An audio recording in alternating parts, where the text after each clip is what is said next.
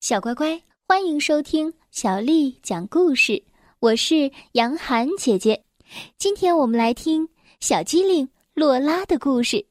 作者是来自法国的埃尔莎·德维尔努瓦，还有法国的约姆甘·杜蒙特，翻译是波蒂姑姑，是由湖北少年儿童出版社为我们出版的。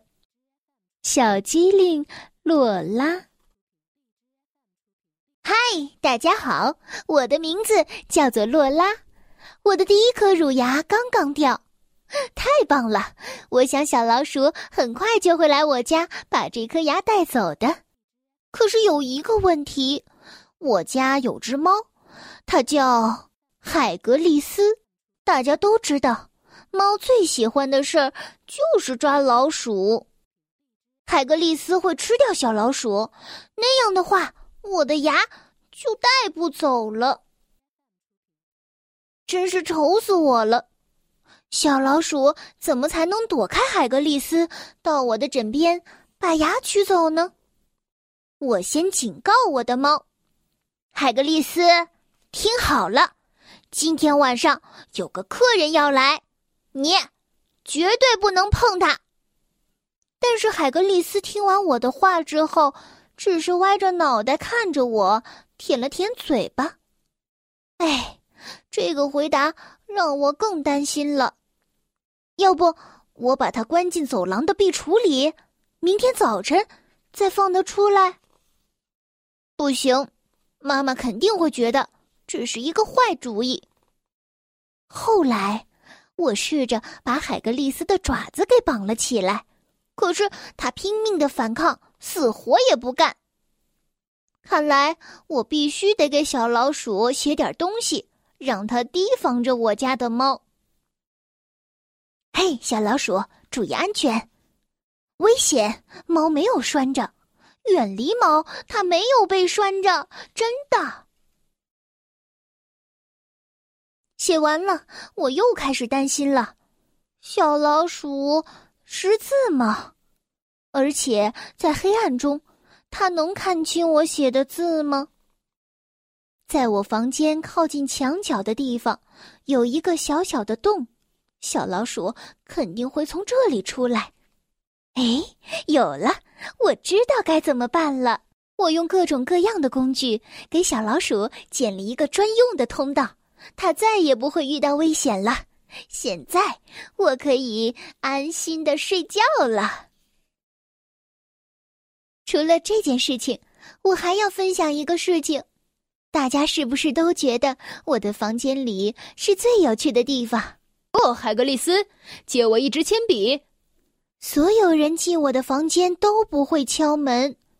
海格力斯，你的衣服洗干净了，也叠好了，我给你放到柜子里了。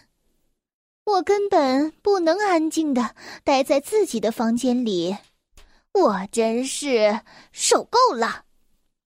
今天我下定决心，我要换个房间。我住在冰箱里，住在储物室里，或者住在壁橱里、车里，或者外面。哦，这里都不行。那卫生间呢？这里呢？不行，不行，这里实在是太小了。啊，不过这里有锁，我可以把门锁上。好了，现在我待在浴室里，没人能烦我了。可是大家都不喜欢我的主意。爸爸敲门说：“快开门，我要刷牙。”开门，我的宝贝儿，妈妈需要消炎药。快开门，快开门，我要拿创可贴。洛拉，到底出了什么事情？快给我们开门呐！好吧。要我开门也可以，不过有个条件，大家得保证下次进我房间之前要敲门。于是大家都同意了。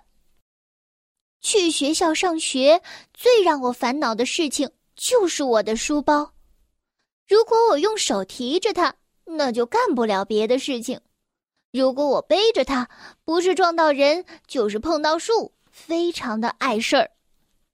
如果我的书包能走在我的前面，那该有多好啊！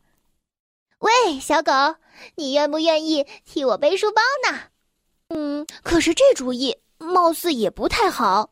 邻居家的小狗总是喜欢偷偷的溜出来散步。嘿，你给我回来！不要背着我的书包到处跑。没准儿我哥哥贝努瓦愿意帮我。嘿，贝努瓦，你愿意做我的书包骑士吗？你脑子有病吧？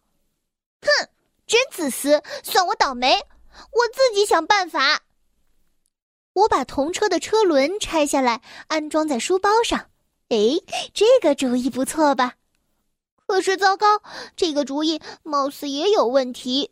遇到楼梯的时候就惨了。啊，有了！我可以试试我的超级机器人。嗯，可是书包实在是太沉了，机器人被压垮了。嗯，看来超级机器人也就那么回事儿。我只剩下最后的一个办法了，那就是魔法。我念动了咒语：“阿巴拉卡达布拉，书包飞起来！”哇哦，我居然成功了！啊，不对，原来是讨厌的贝努瓦在捉弄我。现在我的旧书包终于摔坏了，我再也不能用了。哎，对了。我想，我终于想出了一个绝妙的主意，就是把所有的文具缝在我的衣服上。哈哈！现在你们看看我的杰作吧，我是不是很聪明？这就是小机灵洛拉的故事。小乖乖，今天的故事就讲到这儿了。如果你想听到更多的中文或者是英文的原版故事，一定要添加小丽的微信公众账号“爱读童书妈妈小丽”。接下来啊，又到了我们读诗的时间了。《小儿垂钓》，唐·胡令能。蓬头稚子学垂纶，侧坐莓苔草映身。路人借问遥招手，怕得鱼惊不应人。小儿垂钓，唐·胡令能。蓬头稚子学垂纶，侧坐莓苔草映身。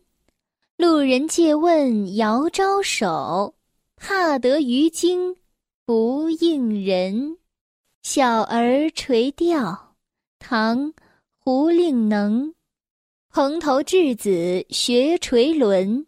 侧坐莓苔草映身，路人借问遥招手，怕得鱼惊不应人。小乖乖，晚安。